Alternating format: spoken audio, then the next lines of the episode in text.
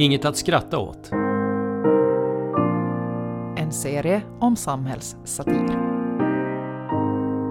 Satir är ganska roligt och elakt. En viktig ingrediens i yttrandefrihet. Jag tycker att den gör det lättare att leva, och den gör, det är liksom ett sätt att ta fram någonting, någonting som är, är liksom lite på snett. Politiken behöver ju alltid en, en skrattspegel. Satiren borde vara intelligent också. Med humorn som vapen, det är ett uttryck ni säkert hört förr. Liksom pennan är mäktigare än svärdet. Men är pennan mäktigare än en A K fyrtiosju? Den frågan ställdes på sin spets efter massakern på satirtidningen Charlie Hebdos kontor i Paris i januari tjugohundrafemton, då elva människor mördades och tolv skadades svårt. Uppenbarligen kan en A K fyrtiosju tysta många viktiga och modiga röster. Och i alla fall tillfälligtvis lamslå ett helt land och kanske en hel värld. Och nu kommer en intressant fråga. Om satiren ska vara en skrattspegel av samtiden, och samtiden är rå, modisk och brutal, måste satiren följa i samma spår? Hur ser dess uppdrag ut hösten tjugohundrasjutton? Vi frågade Susanna Ilmoni, chefredaktör på Huvudstadsbladet. Jag tror att, att satiren har en, en stor beställning, och faktiskt större beställning än någonsin tidigare. Precis som behovet av seriös journalistik. På något sätt går de hand i hand i dessa Trump-tider och i dessa komplexa eh, världspolitiska eh, tider. Det behövs absolut satir, och det behövs absolut seriös journalistik. När du säger Trump-tider, vad menar du med det? Jag menar att det har kommit in ett slags eh, väldigt nya element i världspolitiken som vi inte har sett förut. Och, och Trump personifierar kanske till en del ganska många av de här dragen. Eh, ett slags... Eh, förfall vad gäller eh, kunskap och erfarenhet om vissa saker, ett eh, beslutsfattande som baserar sig, åtminstone ser det ut så utifrån sett, att det är väldigt eh, impulsivt, väldigt känslomässigt styrt. Det finns en retorik som faktiskt har tänjt på gränserna för vad som är acceptabelt eller var acceptabelt tidigare. Eh, det finns ett eh, också kanske en, en, en ganska skrämmande exempel på, inte bara i U S A men också i Europa, där, där liksom en nedgång av eller nedmontering av till exempel yttrandefriheten och åsiktsfriheten som, som är ganska skrämmande. Tänker du på islam då eller? Nej, jag tänker till exempel på länder som, som Polen, Tjeckien, Ungern, där det sker politiskt faktiskt stora, stora radikala förändringar. Och där övriga Europa står och tittar på, alltså utan att göra någonting. Och där en yttrandefrihet monteras ner eller ifrågasätts eller, eller på något sätt inte ses som, som det fundament för en demokrati som yttrandefriheten är.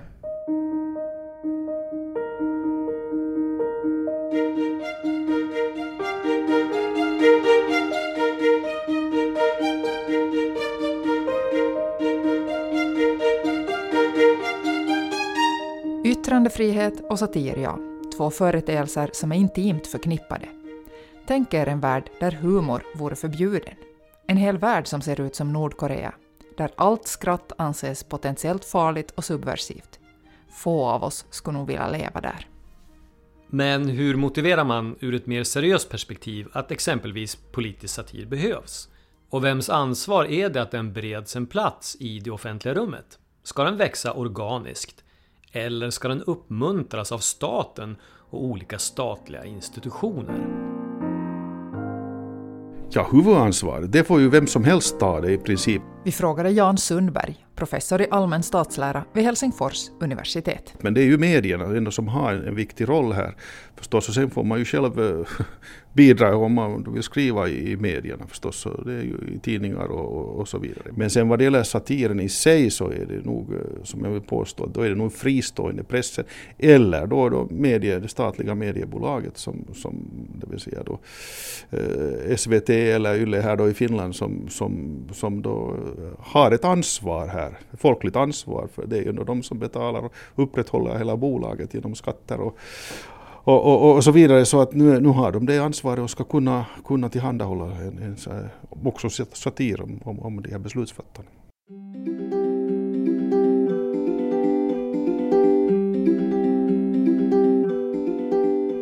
Två av den politiska satirens mest centrala verk skrevs av den brittiska journalisten Eric Arthur Blair, mer känd under pseudonymen George Orwell. Hans Djurfarmen publicerades vid krigsslutet nittonhundrafyrtiofem och fyra år senare kom hans mest berömda verk nittonhundraåttiofyra. Båda romanerna är en svidande uppgörelse med fascistiska samhällen och framförallt med den socialism och kommunism som skördade miljoner människoliv under Stalins sovjetvälde. Orwells böcker är inte roliga i ordets verkliga bemärkelse. Möjligen är det dråpliga och absurda och därigenom komiska. Men egentligen är det skräckskildringar av mänskligt vansinne och hyckleri och bizarra skrattspeglar av samhället så som det såg ut för en mansålder sedan. Frågan är hur Orwells böcker landat i samtiden om de publicerats idag. Vi frågade litteraturvetaren och Orwell-kännaren Pia Ahlbäck vid Åbo Akademi om just den saken och bad henne att förklara i vilken utsträckning George Orwell påverkat dagens samhälle som ideolog och som satiriker och hur han hade tagits emot om han skrivit sina böcker idag. Hur hade folk tagit emot hans böcker idag? De hade kanske tagits emot på lite liknande sätt som de togs emot då när de kom. Det vill säga, de, man förhöll sig väldigt kritisk till dem på många sätt. Jag menar, Orwell var ju obekväm. Han var ju obekväm i de flesta kretsar. Och jag tror att, att det, det skulle se ut på, på ett lite liknande sätt idag faktiskt. Jag tänker mig att, att hans budskap skulle vara i stort sett detsamma. Han skulle vara oerhört kritisk mot eh, populärkulturen. Han skulle vara oerhört kritisk mot eh, um, överhuvudtaget den här medierevolutionen. Han hade ju liksom han han han ifrågasatte ju den tidens moderna medier ganska så starkt. Alltså som, han såg ju tydligt att radion var ett, ett väldigt effektivt propagandamedel. Eh, och han hade ju personlig erfarenhet av det också från, från krigen när han arbetade på B B C:s propagandaavdelning.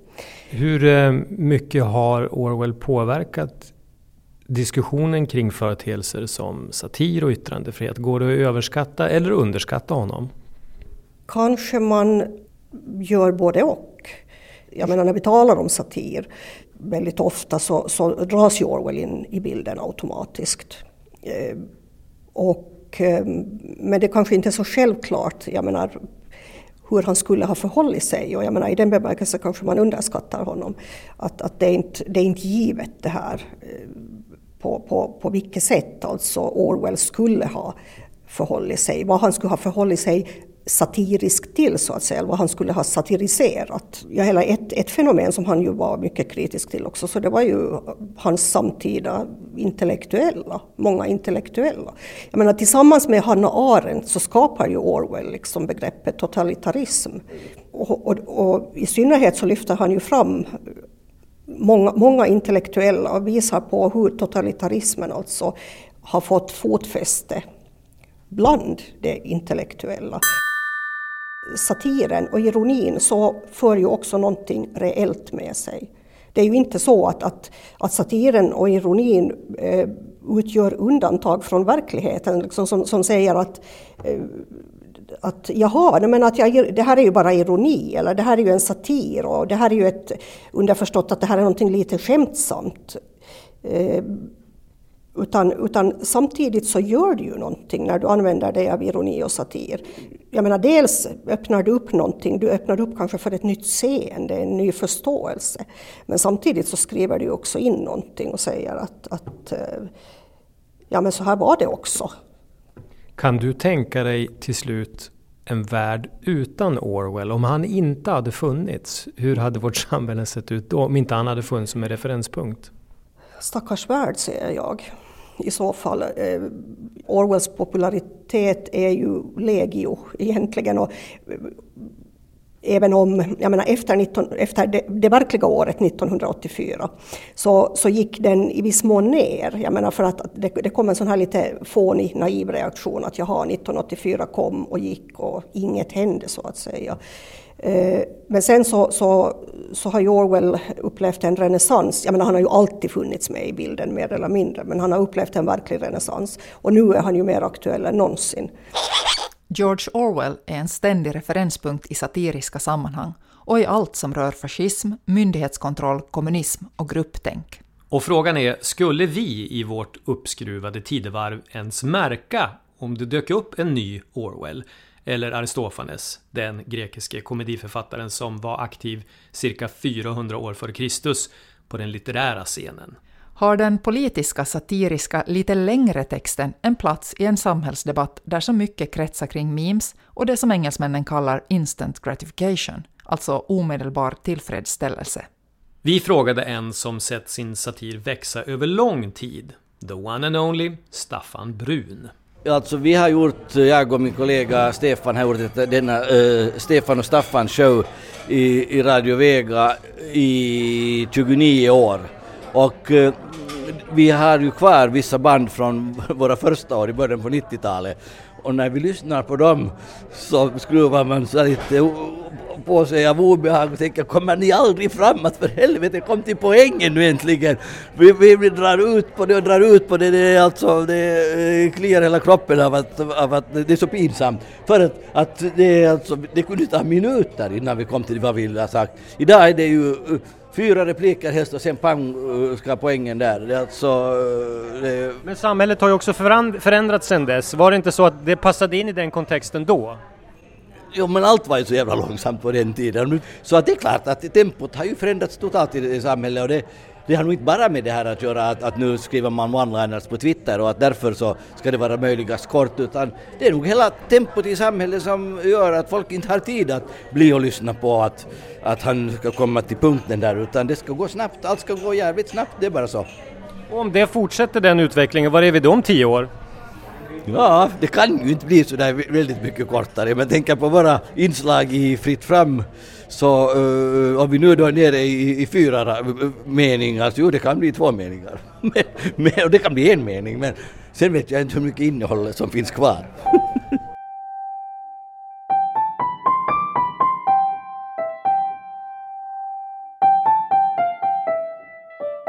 Att satiren behövs som en säkerhetsventil i ett samhälle, det skriver nog de flesta under på.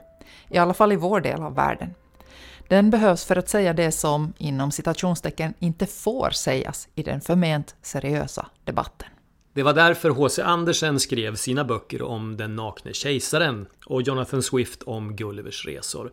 Men hur är det då att befinna sig på andra sidan av den politiska satiren? All satir måste ju ha ett föremål att rikta in sig på. Kan man förvänta sig att exempelvis en politiker storsint ska offra sig på satirens och yttrandefrihetens altare och hålla med om att satir måste få finnas helt utan inskränkningar? Hur tänker en satiriker kring det här moraliska dilemmat? Ska politiker, religiösa företrädare och ekonomiska makthavare tåla hur mycket som helst? Som människor. Staffan Brun. Ja, som människor är det svårare. Som makthavare måste de tåla det. De sitter på makt och då ska de tåla kritik och, och, och uh, kritisk granskning. Och att man gör dem till driftkuckor och skrattar åt dem på många olika sätt. Det måste de bara tåla. Som människor är det svårare för att vanliga människor ska inte tåla det på samma sätt. Uh, jag menar, man ska göra någonting för att bli utsatt för. Men den som har låg profil och aldrig gör någonting i, i offentligheten ska inte behöva bli utsatt för, för i alla fall allt för elak satir och, och, och men, bli på det sättet föremål för att, för, att omvärlden skrattar. Däremot måste den som sitter på makt tåla detta. Churchill lär ju ha sagt, den som, som inte dör med några fiender har aldrig trampat någon på tårna och därmed stått stilla hela livet. Så är det säkert. Och, men det finns ju de som, som alltså dör utan fiender och inte har gjort någonting alls. Och de tål ju också att skrattas åt. Lika mycket. Ja, vem får man skratta åt och driva med? Alla lyder det enkla svaret. Det ska inte vara någon mannamån i samhällssatiren. Humor ska, precis som påssjuka och skoskav, vara helt demokratiskt. Den ska kunna drabba alla och när man minst anar det. Fast alla håller inte med om det här. Och det är förstås en poäng i sig. Annars blir det grupptänk. Och det är inte roligt. Niko Pyrhönen är doktorand i statsvetenskap på Sossokom vid Helsingfors universitet och intresserad av satir. Han får svara på frågan om det finns en risk att samhället blir för politiskt korrekt om man tar för mycket hänsyn till människan. On, mutta onhan siinä ilman muuta vaara, mutta, mutta mä ajattelen just, että satiiri on tavallaan aika, sellainen, aika tietyn tyyppinen poliittisen kritiikin väline. Pyrhönen anser att risken finns, men att satiren främst ska användas till att kritisera politik. Se on nimenomaisesti sellainen, joka sopii sopii niille, joilla on enemmän valtaa kuin sulla. Mä oon ehdottomasti sitä mieltä. Satiren fungerar bäst om den riktas mot de som har mera makt än du själv, menar Niko Pyrhönen. Allt och alla ska kunna kritiseras, också de som har en svagare plats i samhället. Men det gäller att välja rätt verktyg. Riktar du kritik mot de maktlösa ska den riktas direkt och inte via satir, eftersom det kan vara svårt att tolka vad som är sant och inte i satir. Tulkitaan, että mikä siinä varsinaisesti sitten oli totta ja mikä siinä ei ollut totta. Så långt Niko Pyrhönen, satirintresserad doktorand i statsvetenskap vid Helsingfors universitet.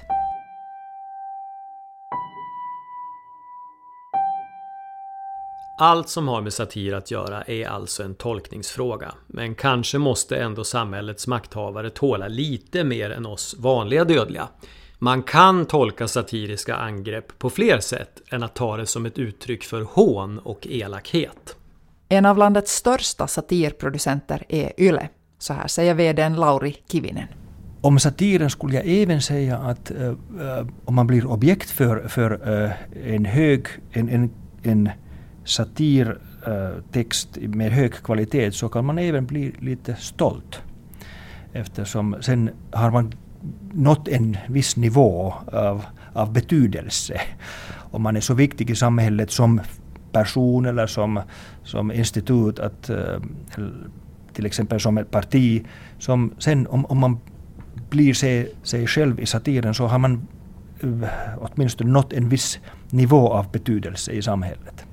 Jag antar också att, att goda, erfarna politiker klarar av med satir.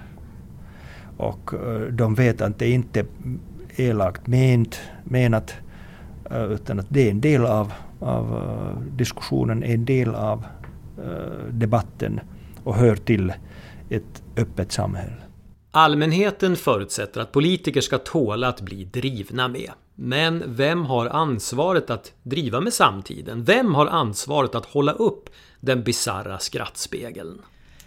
Enskilda komiker och satiriker gör det av olika skäl. Vissa för att de tjänar pengar på det. De kombinerar sitt gycklande i sociala medier med att sätta upp satiriska stå-upp-shower och föreställningar.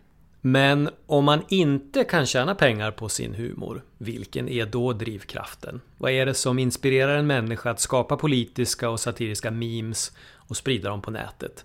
När man inte ens får höra mottagarens spontana skratt på andra sidan internetanslutningen. Är det tanken på att man med några simpla tangentbordstryckningar kan påverka saker och skeenden som ligger långt borta från en själv, både geografiskt och socialt? Och är det någonting en ung satiriker måste tänka på? Thomas Bäck driver Instagram- och Facebook-kontona Tompas memes med drygt nio tusen respektive tolv tusen följare. På Tompas memes driver han med dagliga och lokala företeelser på dialekt. No, jag skulle säga att mera här i global satiren kanske mera som vanligt. Alltså det är att, att kanske här som jag gör så börjar jag med just på grund av att jag vill kanske mera göra något lokalt. Som folk här i trakten känner till och känner att det träffar dem. Men nu kan ju framförallt ungdomar, de ser ju hur eller vad andra ungdomar i Kina och Ryssland och U S A tycker är roligt. Så att man, man får lite samma humor globalt om man är ungdom idag, är det så? Uh, ja, nog skulle jag säga det nog. Att, att det här, att, uh, alla har, har sin humor på något sätt och, och det här. Eh, klart det finns någon typ av humor som alla känner sig träffade av. Men finns det någon typisk österbottnisk humor? Och hur ser den ut i så fall? Jag skulle säga att österbottnisk humor är sådana här, ska vi säga, som vardagligt, tycker jag åtminstone, att passar bra här i trakten. Att det är sånt som folk här kanske bara känner igen, att vad man gör här i trakten och, och någonting i den stilen. Blev du förvånad över vilket stort genomslag dina memes fick när du satte igång att göra dem? Uh, ja, det blev det nog faktiskt. Att inte hade jag tänkt dem att de skulle fara något längre än typ Karleby, Jakobstad högst. Att kanske någon hundra, max femhundra som kanske skulle följa och, och tycka det är roligt. Siri Fagerud är aktiv instagrammare med nästan femtusen följare. I den här tidsandan finns det definitivt en annan medvetenhet. Eh, troligen med st- till stor del tack vare just internet och sociala medier. Och man, eh, jag har en känsla av att det är ett annat eh, diskussionsklimat på, på gott och ont. Liksom. Och man, eh, man får kämta om vissa saker och vissa saker ska man inte kämta om. Och det finns en fara i att banalisera viktiga saker om man kämpar för mycket. Så det är också en viss försiktighet som råder. I andra änden av det satiriska spektrat hittar vi den institutionaliserade humorn, den statliga satiren. Den som ett företag som Yle med jämna mellanrum måste producera. Eller, ja, vänta, måste Yle verkligen göra det? Och kan, ska politisk satir verkligen blomma ur den förment objektiva statsradion och statstelevisionen? Vi frågade statsvetaren Klaus Stolpe vid Åbo Akademi. Alltså det där är ju en suveränt bra fråga, en väsentlig, fråga, väsentlig frågeställning. För att eh, måste jag svara ja eller nej så jo, det går väl an. Men eh, samtidigt så om man nu har någonting som är skattefinansierat så är det väl ännu större orsak, tror jag, att vara på sin vakt så att inte upplevs att det finns någon egen agenda bakom vad de här journalisterna håller på med eller komikerna eller vilka det är frågan om, att om det enbart i syfte att, ska vi säga, föra fram ett alternativ, en presidentkandidat eller ett parti eller en idé genom att förlöjliga motparten eller motståndarna. Och klart att det är ju fatalt även om en, även om en kommersiell kanal gör det naturligtvis, men att det blir ju, problematiken blir ju, ställs ju på sin spets ifall det går, går via att det är skattebetalarna som finansierar det ännu till. Även om vi nu talar om, om public service som en del av makten, så att jag menar det är ju ändå, jag menar de kan ju inte betjäna, ja, den som är statsminister, statsminister för tillfället och, och göra narra av enbart motståndare, men det får ju inte heller vara så att, att, att det blir tvärtom bara för att man ska visa hur obunden man är, att man så att säga bestraffar regeringen mer än oppositionen. Vilket ju förstås också lätt blir fall eftersom det är regeringen som fattar beslut och det är alltid lätt att, att peka finger och ta, ta, ta det här en ställning gentemot uh, enskilda detaljer. Och utan att behöva nödvändigtvis presentera ett bättre förslag istället. Klaus Stolpe, statsvetare. Anders Hellenius jobbar med satir på statsbolaget Yle. Vad anser han om att staten producerar satir? Public service som satirskapare tycker jag inte att det finns någonting problematiskt i, förutsatt att satiren får skapas fritt utan att man är med och lägger fingrarna i det från statsmaktens håll. Utan om man, inte, man får inte vara med och styra den. Men det, det är ju ett tecken på att, att man äm, har distans och tål kritik om man har möjlighet att förbjuda, men i, låter det fortsätta. Nu säger jag ju inte att man i Norden har ens möjlighet att stoppa satiren eller begränsa den, men äh, ja, det är väl där någonstans det, att då är det väl bra att public service gör det. Det är ju inte, det är ju inte de som, som uh, har makten som producerar satiren. Det finns väl någon sorts brandmur däremellan som gör att de, är inte, de själva ställer sig ju inte upp och, och drar skämt om sig själva. Utan det är ju då någonting som läggs ut på public service i en stor pengpott och sen har public service valt att göra så här, om man nu går till praktiska sätt att lösa det. Mm, så... I, i, det, det kanske mer så att de borde ju sköta sig så att det inte skulle finnas någonting att satirisera kring. Uh, men det vet vi ju att uh, aldrig kan gå. Om statsbolaget Yle producerar satir och statsbolaget Yle är en makthavare i samhället, vem ska då satirisera Yle? V D:n Lauri Kivinen. Jag hoppas att Yle satiriseras uh, av alla goda satiriker. Det, det, det är också viktigt att vi, vi um, blir en objekt av satir på ett, på ett sätt som gör det möjligt att vi kan förbättra det som vi, vi gör och att, att, som visar också hur viktiga vi är för Finland och för finländare. Uh, jag kan ju kalla alla goda satiriker att göra bra satir på, om Yle och om, om Yles ledning och allt möjligt som de ser. Och så skulle det publiceras i Yles kanaler, är det möjligt? Blir det trovärdigt? Uh, om det minskar dess trovärdighet, sen borde det inte publiceras på Yles kanaler utan någon annanstans. Men om det hjälper till att, uh, att skratta uh, så att vi kan skratta på oss själva, så har jag inget emot det att vi, det, det publiceras också på våra kanaler.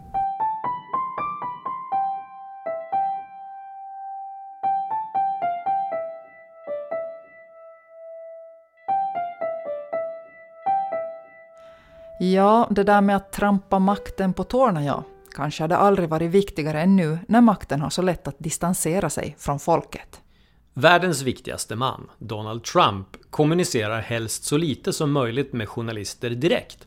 Han använder helst sitt Twitterkonto, medan andra politiker gömmer sig bakom dimmiga formuleringar om rätt värdegrund och uppenbara problem som istället kallas utmaningar. Det Orwellska nyspråket möter oss nästan var vi än kommer. Det är ju framförallt historieförnekelse. Litteraturvetaren Pia Ahlbäck vid Åbo Akademi konstaterar att Orwell är mer aktuell än någonsin, både som satiriker och dissident. Och vi ber Pia förklara det här med nyspråk. Förnekelse av historiska fakta, förnekelse av fakta. Eh, och förnekelse också, också ett, ett, vill jag lägga till det, alltså ett, ett sätt att, att ta avstånd från till vissa delar en empirisk kunskapssyn. Det, det är väldigt viktigt att komma ihåg när vi talar om Orwell att, att han hade uttryckligen en empirisk kunskapssyn. Just när vi talar om nyspråk, newspeak, så, så är det väldigt långt det här som det rör sig om. Alltså man måste beakta att dels alltså att, att om faktabas, om, om historiska fakta, om att de finns så att säga och de, de inte kan och får förnekas. Men det är ju alltså det som sker hela tiden. Ja, satiren som en skrattspegel åt samtiden. Nu som då. Ett sätt att slå hål på både uppblåsta politiker och makthavare. Men hur är det med det där egentligen? Har humoret inom citationstecken ansvar att hela tiden slå uppåt? Absolut inte. Svensk-Finlands mästarkomiker Stan Sanila och André Wikström. Humorn är ett eh, verktyg för vad som helst. Eh, en hammare har inte en uppgift att bygga ett tältläger för nödlidande i Sudan. Det har inte heller en uppgift att bygga ett riksdagshus. Det har inte ett, en uppgift att, att bygga en bastu i skogen. En hammare bara finns. Det är samma sak med humor. Humorn bara finns och den som använder humor får använda det till vad som helst. Det finns ingen skyldighet till någonting. Så, så du får, du får göra precis vad du vill med humorn. Absolut, det finns ingenting rätt och fel när det gäller humor. Jag avskyr det där att, att folk liksom sätter sig på sina höga hästar och Och, och har en åsikt om att humor ska sparka neråt eller ska sparka uppåt eller ska vara fysisk eller ska vara satir eller någonting ja, sånt. Nu för tiden också, eh, om man skriver skämt på Twitter så, så är det folk som kommenterar äh, bättre kan du. Om man säger ja, förlåt, jag visste inte att du betalar för de här skämten på Twitter. Jag, jag måste faktiskt skärpa mig nu för herregud, det går ju det går direkt från din plånbok det här. Så att, liksom att folk har fått för sig också plötsligt att de, att de ska få bli kränkta och de får tycka att man, att man ska göra bättre skämt gratis åt dem. Humor, det är inte någonting som du äger, det, det är någonting som man får göra vad, vad man vill med. Sen finns det ju en tid och plats för alla skämt. Exakt. Och det måste man ju då själv ta reda på. Och, och det har man själv gjort misstag att man har satt det på fel ställe ett skämt och det, det, det blev bara fel. Tanken var god men det blev fel. Men det är just det som att ett skämt som är roligt med pojkarna på, på, på en, i en bastu uppe i Lappland är inte sen lika roligt på mormors begravning. Det är skämt, det är bara så.